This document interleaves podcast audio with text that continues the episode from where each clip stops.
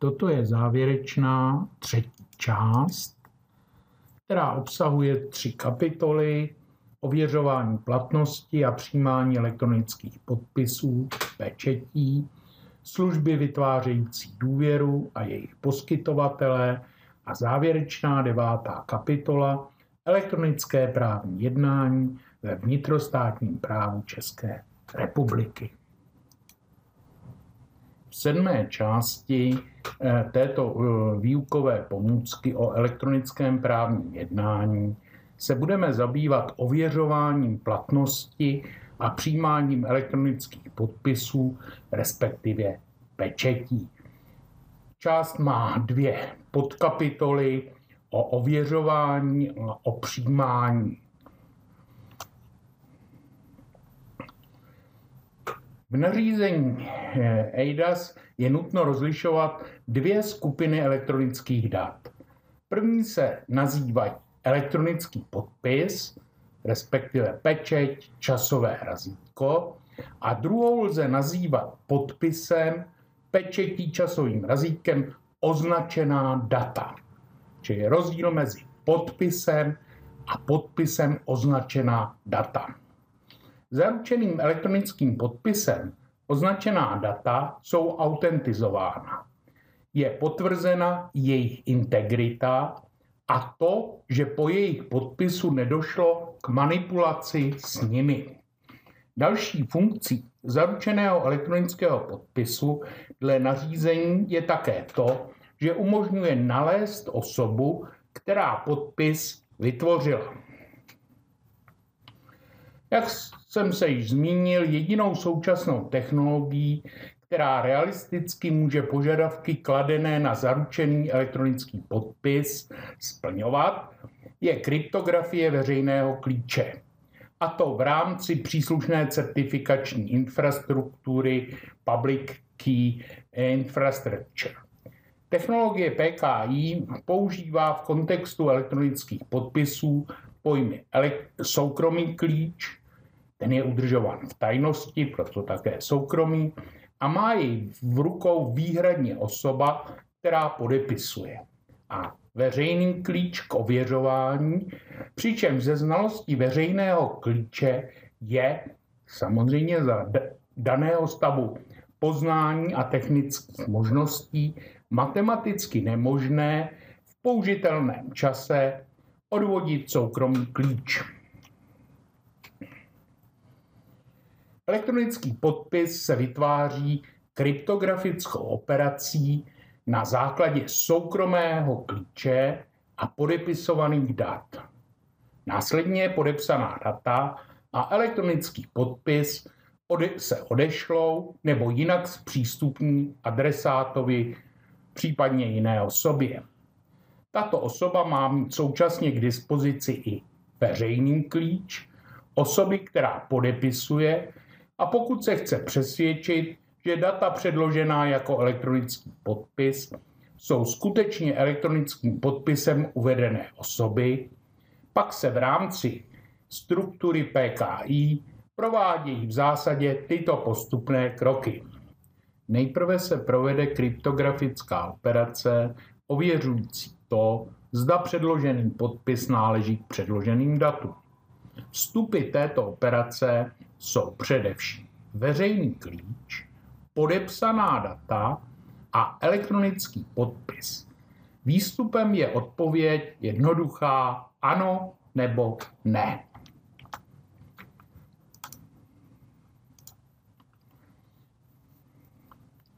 Za druhé, následně se ověřuje, zda použitý veřejný klíč skutečně náleží k nějaké konkrétní osobě. Tomu se používá certifikát předem vystavený certifikační autoritou, tedy poskytovatelem těchto služeb, umožňující důvěřovat tomuto ověřování. V certifikátu je uložen jednak veřejný klíč, jednak určité osobní údaje o podepsané osobě. Zkoumá se obsah certifikátu, zjišťuje se jeho vydavatel, zjišťuje se doba platnosti certifikátu, která samozřejmě bývá omezena, a také to, zda stále platný je, po případu je, zda nebyl zneplatněn. Například na žádost osoby, která podepisuje. A za třetí, i samotný certifikát je elektronicky podepsán, a to vydavatelem certifikátu. A i tento elektronický podpis je nutné ověřit. Opět pomocí předchozích kroků 1 a 2. Řetězec takto ověřovaných certifikátů, takzvaná certifikační cesta, končí ve chvíli, kdy ověřující osoba narazí na ověřený certifikát takového vydavatele, kterému bezpečně důvěřuje. Jinak se údaje o odepsané, podepsané osobě považují za pouze tvrzené, ale žádným spolehlivým vydavatelem certifikátu nepotvrzené. Na základě toho existují zhruba tři základní modely ověřování digitálních podpisů. Základní je řetězový model, který vyžaduje, aby v řetězci podpis podepsané osoby, její certifikát, další certifikát a další certifikát, respektive všechny další v certifikační cestě, aby pro ně platilo, že k času vytvoření podpisů byly jejich příslušné certifikáty platné, přičemž případné pozdější zneplatnění certifikátu se nezohledňuje. Předpokladem modelu je možnost určit přesně čas vytvoření každého podpisu v certifikačním řetězci a také to, že se lze spoléhat i na dřívější podpisy v certifikačním řetězci s již třeba neplatnými nebo zneplatněnými certifikáty. Pokud samotné podpisy byly vytvořeny za doby platnosti. Druhým je opatrnější, technicky nejjednodušší tzv. ulitový model, který vyžaduje, aby jak certifikát podepisující osoby, tak i všechny další certifikáty v certifikační cestě byly platné také k okamžiku ověřování podpisu. U tohoto modelu hrozí riziko, že podpis ověřený jako platný v jednom okamžiku nebude považován za platný v pozdějším, možná důležitějším okamžiku, například při následném soudním řízení. Má-li tedy být výsledek ověření zachován pro budoucí použití, musí být opatřen časovým razítkem. Následně se platnost všech certifikátů zkoumá zpětně k razítkem zaznamenanému času. Třetím je hybridní model, je velmi podobný ulitovému, avšak platnost všech certifikátů podepsané osoby i autory v certifikační cestě se požaduje k času vytvoření podpisu podepsané osoby. Z hlediska jistoty osoby, která podpis vytváří, je tento model nejjednodušší, neboť aplikace prostředek, který k vytvoření podpisu používá, by měl být schopen tyto podmínky ověřit v okamžiku vytváření podpisu. Přesto může chtít využít také časové razítko, aby bylo zřejmé, k jakému okamžiku se má platnost podpisu ověřovat. Něco k terminologii dle nařízení eh, EIDAS. Soukromý klíč je v nařízení eh, obsažen v článku překvapivě 3 bod 13, to jsou ty definice, v pojmu data pro vytváření elektronických podpisů. Tedy jedinečná data, která pečetící osoba používá k vytváření elektronické pečeti. Veřejný klíč je pak obsažen v pojmu data pro ověřování platnosti, které nařízení definuje v článku 3 bod 40 jako data, která se používají k ověřování platnosti elektronického podpisu nebo elektronické pečeti. A ověřování platnosti se rozumí postup ověřující schodu a potvrzující platnost elektronického podpisu nebo elektronické pečeti. Pro přijímání elektronických podpisů v soukromém právu je základním východiskem obecná zásada smluvní svobody, která subjektu práva dává velmi velkou volnost stran, nejen toho, zda vůbec budou právně jednat, ale také stran toho, jakou formou tak učiní. Příjemce sdělení tak v zásadě nemusí data, která dostal v elektronické podobě, vůbec akceptovat. Zejména pokud by mělo jít o vytvoření nového právního vztahu, například uzavření smlouvy. Je přitom lhostejné, jak přísně jsou příslušná data chráněna. Nařízení tuto smluvní svobodu příjemce neomezuje.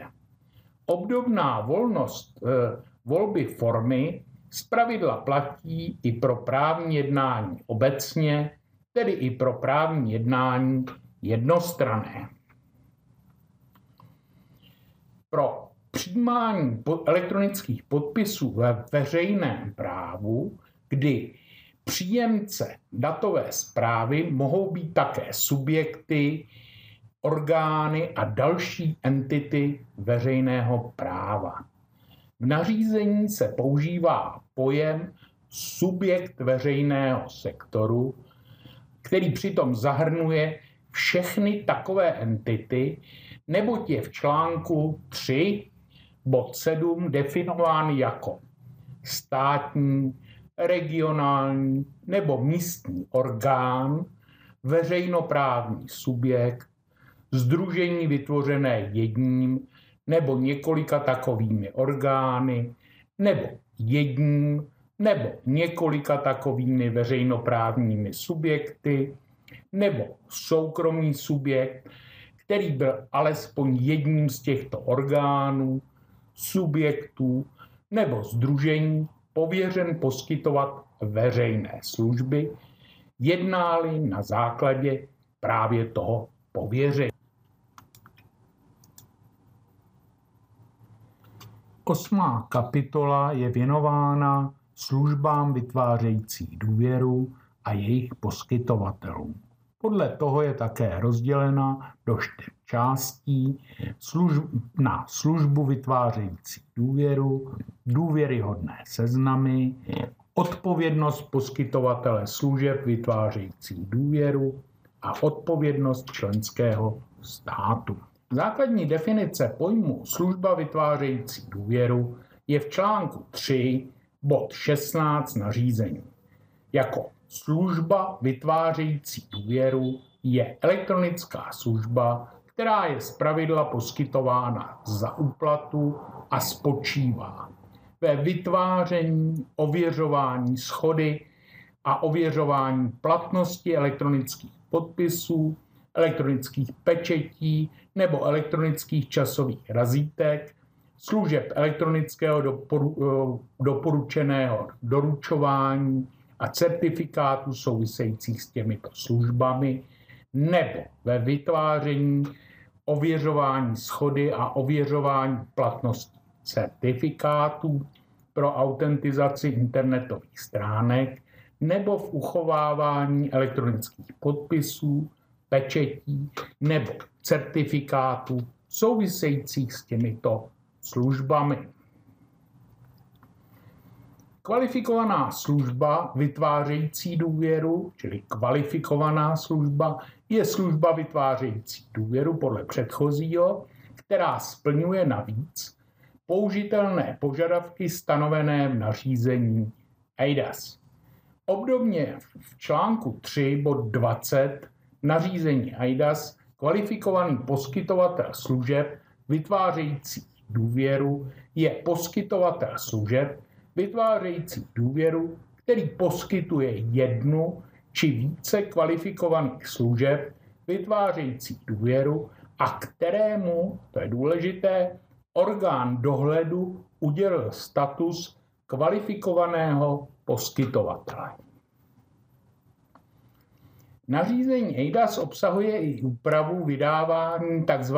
důvěryhodných seznamů poskytovatelů služeb vytvářejících důvěru. Jde o klíčový a mimořádně důležitý prvek celého systému, zejména proto, aby tyto služby bylo snadno možné přeshraničně uznávat a využívat. A důvěryhodné seznamy pak umožňují rychle zjistit, zda je poskytovatel kvalifikovaným poskytovatelem a zda jeho služba je kvalifikovanou službou vytvářející důvěru. Souhrn seznamů ze všech členských států tedy slouží jako kompletní adresář všech kvalifikovaných poskytovatelů na území Evropské unie, respektive Evropského hospodářského prostoru, což je eh, prostor zahrnující nejen území států EU, ale i dalších států, které, kteří, které uzavřely smlouvu s EU, typicky Švýcarsko, Norsko a podobně. Seznam těchto poskytovatelů v jednotlivých zemích je dostupný na webové stránce Evropské unie Trust Services Dashboard a stránka je dostupná ze specializovaného webu EU.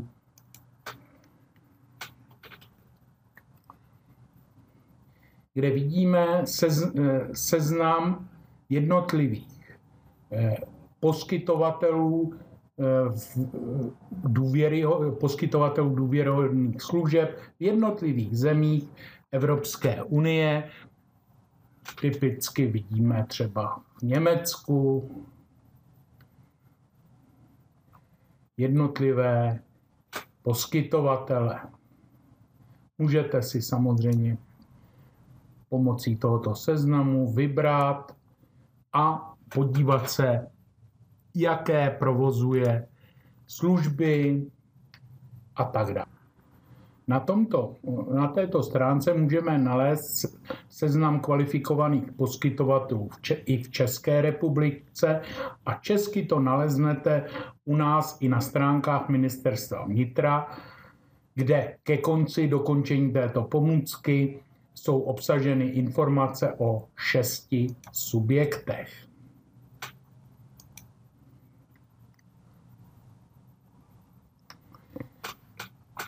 Je to první certifikační autorita, která byla prakticky prvním pod takovým poskytovatelem a potom Česká pošta, takzvané postsignum, možná jste slyšeli, společnost e-identity, eh, software 602, zpráva základních registrů a na závěr Sefira společnost SRO.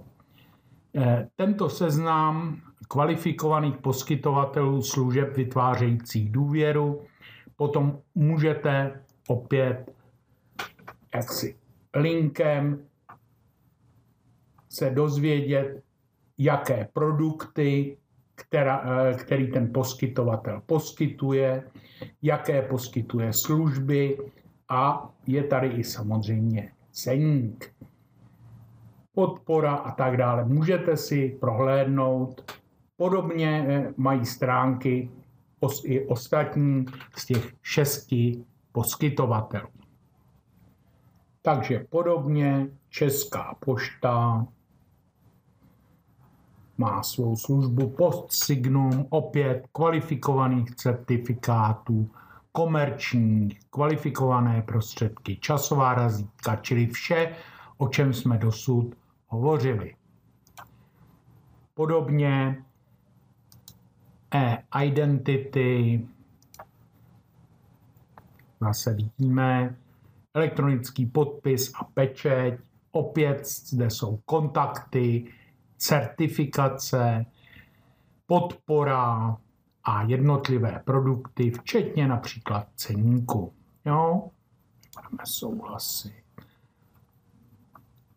Takže můžete si v těch balících i eh, nalézt eh, nejvhodnější pro vás službu. Obdobně, prosím, software 602, což pamětníci pamatují, je následník kdysi jaksi skupiny Svazarmu, která vytvořila T602, podle toho se to jmenuje Software 602, opět produkty poměrně sofistikované, čili SOFA, Signer, Docsmaster.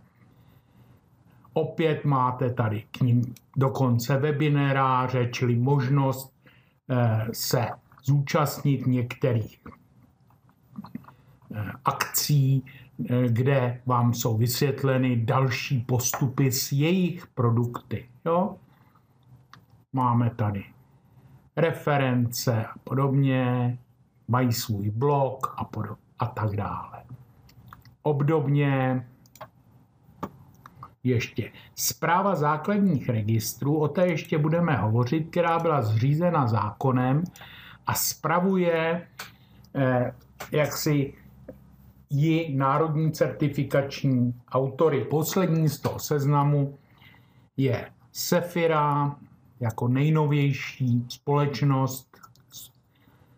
Souhlasíme. A zase máte tady jednotlivé, on, oni mají většinou velmi podobné, eh, podobnou strukturu eh, služeb, liší se samozřejmě někdy cenou.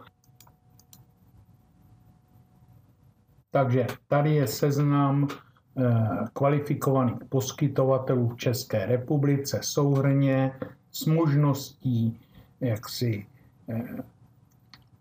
odskoku nebo jednotlivých adres internetových webových stránek.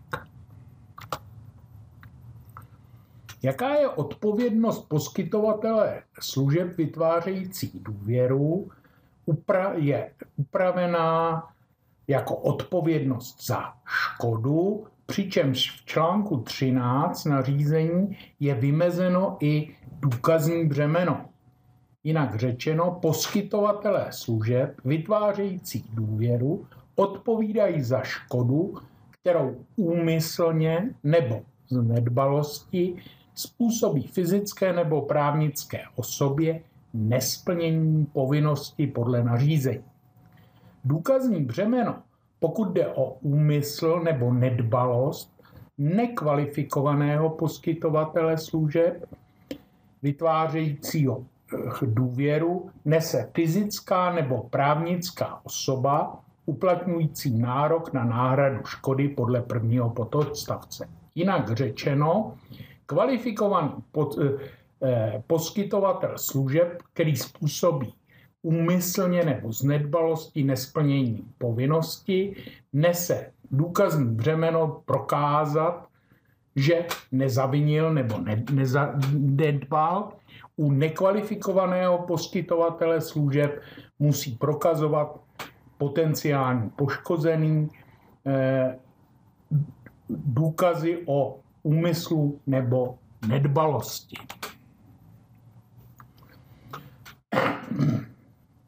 V případě kvalifikovaného poskytovatele služeb se úmysl nebo nedbalost předpokládá, prezumuje, pokud daný kvalifikovaný poskytovatel neprokáže, že škoda podle prvního pododstavce nastala bez jeho úmyslu nebo nedbalosti. Pokud poskytovatelé služeb vytvářející důvěru své zákazníky předem řádně informují o omezeních týkajících se využívání jimi poskytovaných služeb a tato omezení jsou rozpoznatelná pro třetí osoby, neodpovídají poskytovatelé služeb vytvářející důvěru za škody způsobené využívání služeb nad rámec uvedených omezení. Odstavce 1 a 2 se přitom použijí v souladu s vnitrostátními pravidly, zákony upravujícími odpovědnost za škodu.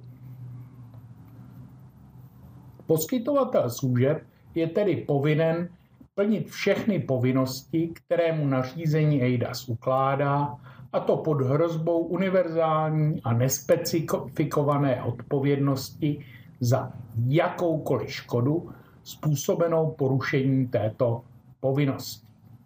V případě jiného než kvalifikovaného poskytovatele služeb je důkazní břemeno na poškozeném, ten musí dokázat, že se poskytovatel dopustil alespoň nedbalostního jednání vedoucího ke škodě. V případě kvalifikovaného poskytovatele služeb se ale situace obrací, neboť je zde vyvratitelná domněnka, kterou se důkazní břemeno přenáší na poskytovatele.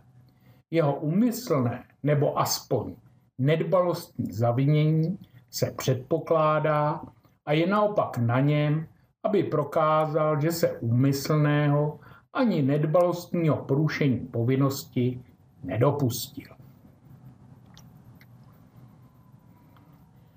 Nařízení EIDAS nestanoví a neupravuje žádnou zvláštní odpovědnost členského státu za poskytovatele služeb vytvářející důvěru, kteří jsou v jeho jurisdikci.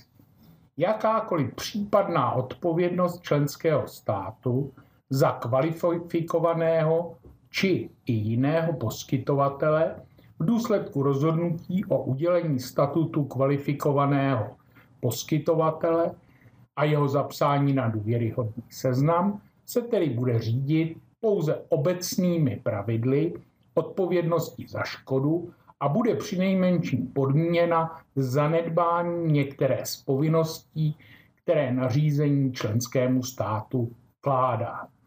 Rozhodně se tedy nelze spoléhat na odpovědnost eh, členského státu.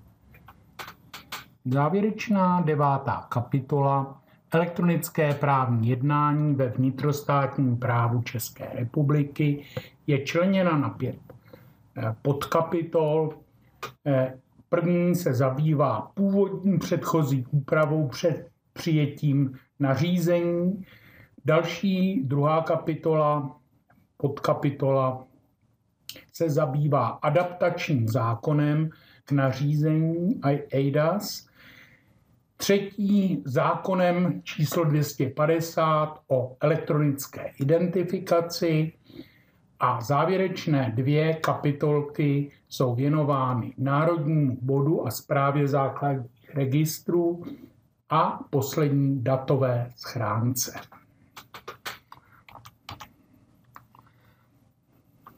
Úprava elektronického právního jednání samozřejmě není výsadou evropského práva, právě naopak.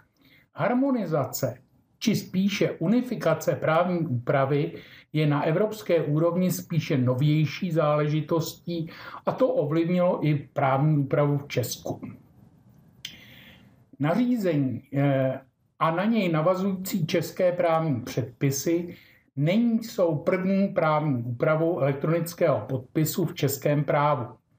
Tu přinesl již v roce 2000 zákon číslo 227 o elektronickém podpisu s účinností od 1.10.2000.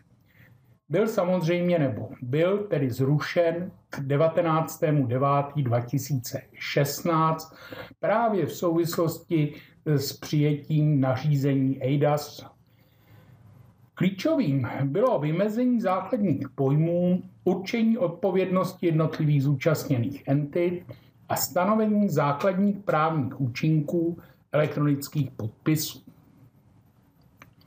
Do přijetí implementačních nebo adaptačních zákonů k EIDAS také platila vyvratitelná domněnka pravosti elektronických dokumentů.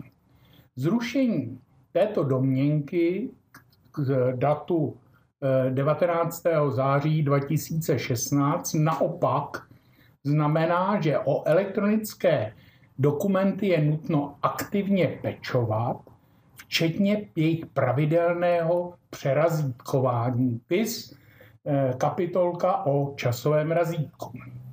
Nadále naopak platí domněnka pravosti dle paragrafu 562 občanského zákonníku.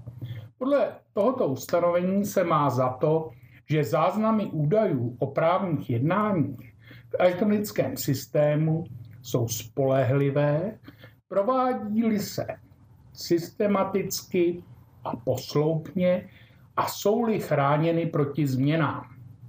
Tedy pravost elektronického dokumentu lze odvodit také od spolehlivosti příslušného záznamu elektronickém systému, samozřejmě za podmínky, že splňuje tento systém parametry přiměřeně bezpečného úložiště. Adaptační zákon k nařízení EIDAS, čili zákon číslo 297 2016, eh, o službách vytvářejících důvěru pro elektronické transakce, který spolu se změnovým zákonem zrušil původní zákon o elektronickém podpisu, tak nabil 19. září 2016 účinnosti. Novelizované znění tohoto zákona, ze kterého zde budeme vycházet, nabude účinnosti 1. 2. 2022. V úvodu tento zákon doplňuje úpravu nařízení EIDAS pro postupy kvalifikovaných poskytovatelů. Podle zákona poskytuje kvalifikovaný poskytovatel služeb vytvářející důvěry kvalifikovanou službu vytvářející důvěru pouze na základě písemné smlouvy. Všimneme si, že nařízení EIDAS o formě smlouvy nehovoří. Dále pak je kvalifikovaný poskytovatel služeb vytvářející důvěru povinen uchovávat po dobu deseti let dokumenty související s vydáváním kvalifikovaných jednak certifikátů pro elektronické podpisy nebo elektronické pečetě, kvalifikovaných certifikátů pro autentizaci internetových stránek a kvalifikovaných elektronických časových razítek. Kvalifikovaný poskytovatel služeb vytvářející důvěru je oprávněn k plnění svých povinností využívat jednak základního registru, dále evidence obyvatel, informačního systému evidence občanských průkazů a informačního systému evidence cestovních dokladů. Přitom může z nich čerpat tyto údaje. Jméno, po případě jména a příjmení, rodné příjmení, datum narození, pohlaví, místo a okres narození a u subjektu údajů, který se narodil v cizině, místo a stát, kde se narodil. Může čerpat též rodné číslo, státní občanství, adresu místa trvalého pobytu a datum nabití právní moci rozhodnutí soudu o schválení smlouvy o nápomoci nebo zastoupení členem domácnosti, včetně čísla jednacího a označení soudu, který smlouvu nebo zastoupení schválil.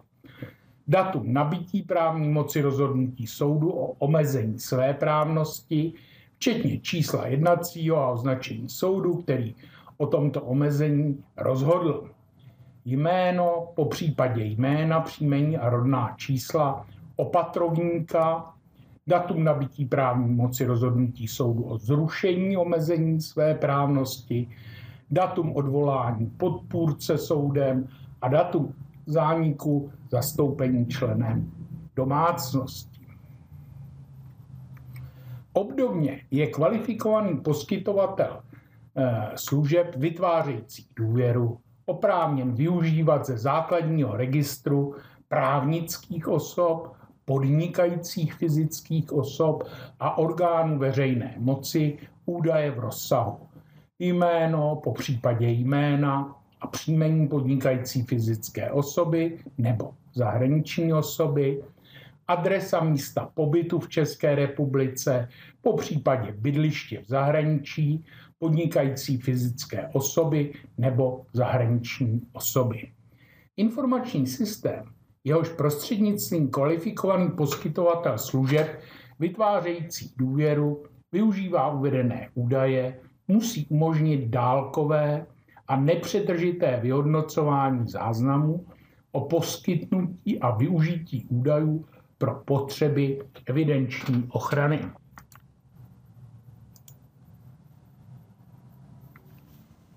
Nejvyšší formou elektronického podpisu je kvalifikovaný elektronický podpis, jak bylo řečeno. Tuto formu musí používat vyjmenované orgány veřejné moci a jiné fyzické či právnické osoby při výkonu působnosti v oblasti veřejné zprávy. Ti podepisují-li elektronický dokument, kterým právně jednají. O stupeň níže stojí uznávaný elektronický podpis a ten musí použít soukromoprávní osoba, pokud právně jedná vůči veřejnoprávnímu podepisujícímu. Zákon stanoví, že takovým podpisem se rozumí zaručený elektronický podpis založený na kvalifikovaném certifikátu vydaném takzvaným kvalifikovaným poskytovatelem služeb vytvářejících důvěru. Tedy nejde o podpis kvalifikovaný, avšak musí být opatřen certifikátem od kvalifikovaného poskytovatele služeb. Dne 1. Srpna, eh, června eh, nabil července 2018 nabil účinnosti zákon číslo 250 z roku 2017 o elektronické identifikaci, který rovněž navazuje na nařízení IDAS a v podrobnostech upravuje využití elektronické identifikace, působnost ministerstva vnitra a zprávy základních registrů na úseku elektronické identifikace jakož i přestupky na tomto úseku. Novelizované znění zákona o elektronické identifikaci, ze kterého se zde vychází, nabude účinnosti 1.2.2022. Přijetím eh, zákona byl napraven stav, kdy v České republice nebyl upraven obecný institut elektronické identifikace, ale jen dílčí postupy kdy a jakým způsobem se lze vzdáleně identifikovat vůči jednotlivým službám veřejného sektoru. Například v zákonu o nemocenském pojištění nebo zákonu o dani z přidané hodnoty. Dílčí úpravy však nebyly nijak provázány s pravidly, která uplatňuje nařízení AIDAS.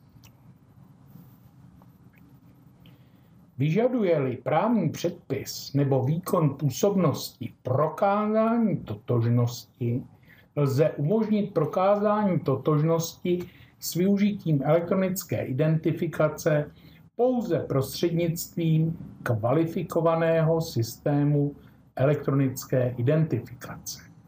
Takovým kvalifikovaným systémem pak je systém elektronické identifikace, který spravuje kvalifikovaný správce systému elektronické identifikace, který splňuje technické specifikace, normy a postupy, alespoň pro jednu z úrovní záruky stanovených prováděcím nařízením eh, Komise Evropské unie z roku 2015 číslo 1502 a který umožňuje poskytnutí služby národního bodu pro identifikaci a autentizaci.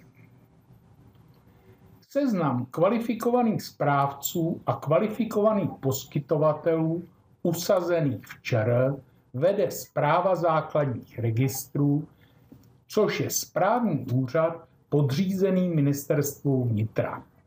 Ta také seznamy zveřejňuje na svých internetových stránkách.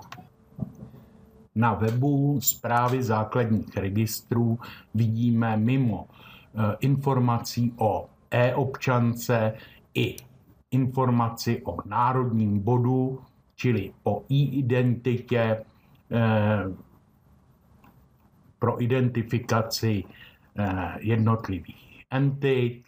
Dále zde vidíme poskytované služby, orgány veřejné moci,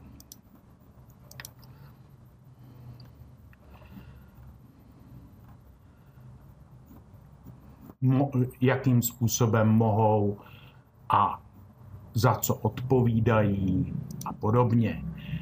Jsou tady i možnosti nejčastějších dotazů a podobně.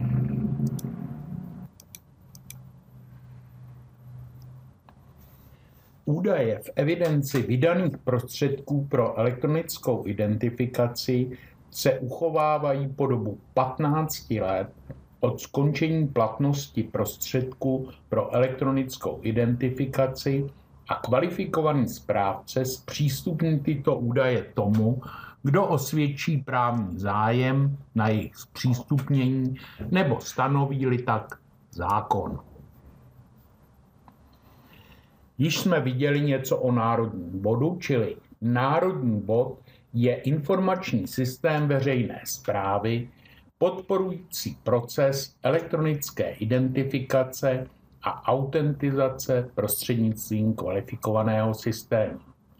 Jeho správcem je zpráva základních registrů a samostatná součást národního bodu pak plní úlohu uzlu podle prováděcího nařízení Komise Evropské unie z roku 2015 číslo 1502. V národním bodu se vede mimo jiné identifikátor prostředku pro elektronickou identifikaci a údaj o úrovni záruky tohoto prostředku.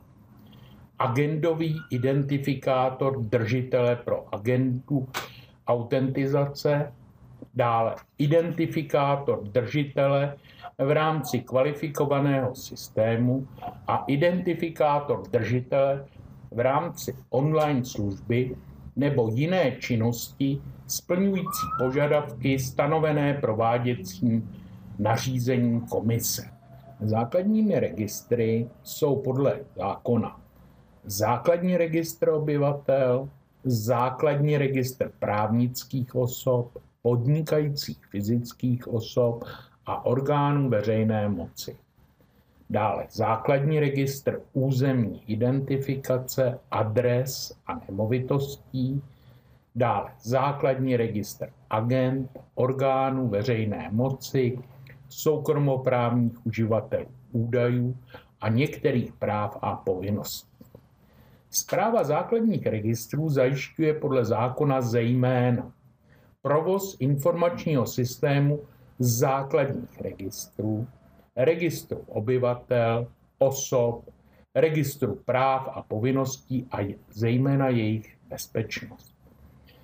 Dále zajišťuje realizaci vazeb mezi jednotlivými základními registry prostřednictvím služeb informačního systému základních registrů, zajišťuje zpřístupnění referenčních údajů obsažených v základních registrech a údajů obsažených v agendových informačních systémech. Vede záznamy o událostech souvisejících s provozováním informačního systému základních registrů.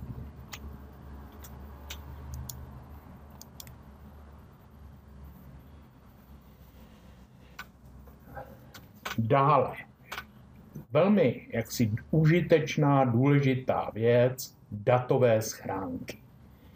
V oblasti elektronického právního jednání v České republice je nezbytné zmínit se také o institutu tzv. datových schránek, které byly zavedeny s účinností od 1. července roku 2009 zákonem číslo 300 z předchozího roku, tedy z roku 2008, o elektronických úkonech a autorizované konverzi dokumentů. Tento zákon byl od svého přijetí již mnohokrát změněn a ke dní aktuálnosti tohoto textu, respektive této pomůcky, to je k prvnímu srpnu roku 2021, na svou účinnost čeká minimálně dalších pět okruhů změn v, ní, v něm. Datovou schránkou se podle tohoto zákona rozumí účelově specializované elektronické úložiště. Zákon rozlišuje datovou schránku fyzické osoby, podnikající fyzické osoby a právnické osoby. Každá z těchto entit má dle tohoto zákona právo na zřízení jedné příslušné datové schránky. Velmi důležité pro život je potřeba si uvědomit, že podnikající fyzická osoba, takzvaně OSVČ, tedy má nárok na zřízení datových schránek dvou. Jinak každému srdečně, kdo i nepodniká, doporučuji si nechat zřídit datovou schránku.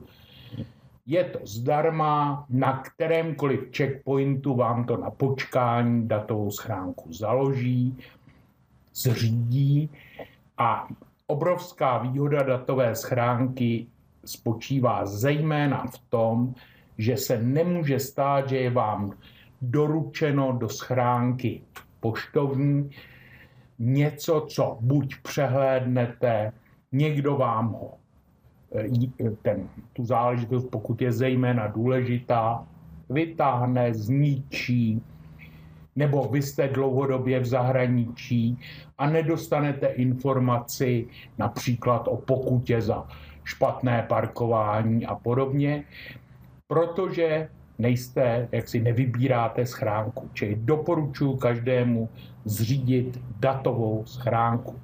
Pokud jste OSVČ, zejména pokud podnikáte podle živnostenského zákona, máte nárok na zřízení další datové schránky, kde jak si bude s vámi komunikováno zejména z, ze strany eh, veřejné zprávy v oblasti vašeho podnikání. Také orgán veřejné moci může požádat o zřízení dalších datových schránek, zejména pro potřebu své vnitřní organizační jednotky nebo výkonu konkrétní agendy či činnosti. Z hlediska elektronického právního jednání jsou relevantní zejména první dva okruhy, kdy jde fakticky o doručování příslušných dokumentů.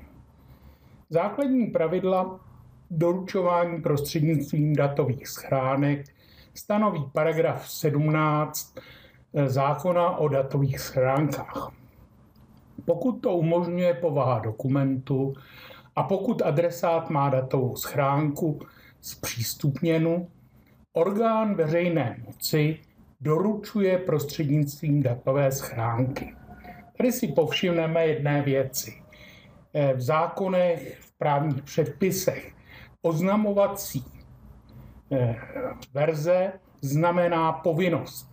Jinak řečeno, orgán veřejné moci musí doručovat prostřednictvím datové schránky, pokud adresát tu datovou schránku má zpřístupněn. Dokument dodaný do datové schránky je doručen okamžikem, kdy se do datové schránky přihlásí osoba, která má s ohledem na rozsah svého oprávnění přístup k danému dokumentu. K doručení tedy není potřeba pozor na to, příslušný dokument otevřít a přečíst na koncovém zařízení. K tomu několik poznámek. První, všimneme si výrazu přihlásí osoba, která má s ohledem na rozsah svého oprávnění. Znamená to, že k datové schránce mohou mít přístup různé osoby s různým rozsahem svého oprávnění. Například u právnických osob různé oprávnění mohou mít členové představenstva nebo představenstvo, případně eh, prokurista a podobně a můžou mít omezen eh, ten, to své oprávnění.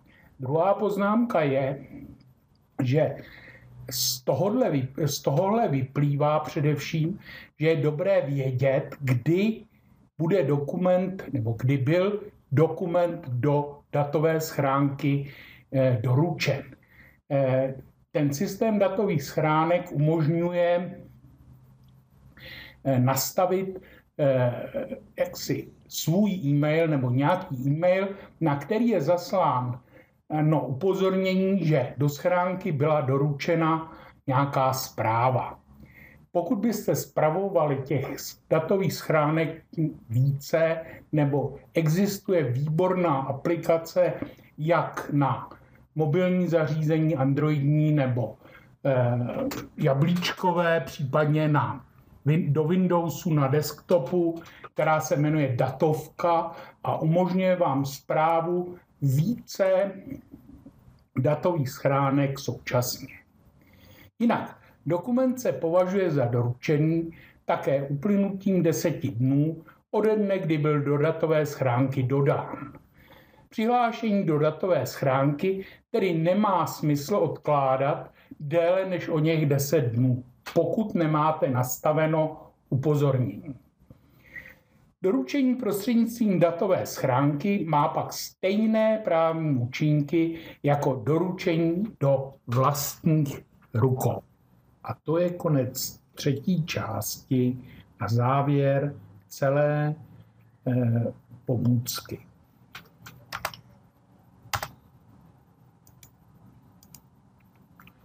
Děkujeme všem za pozornost.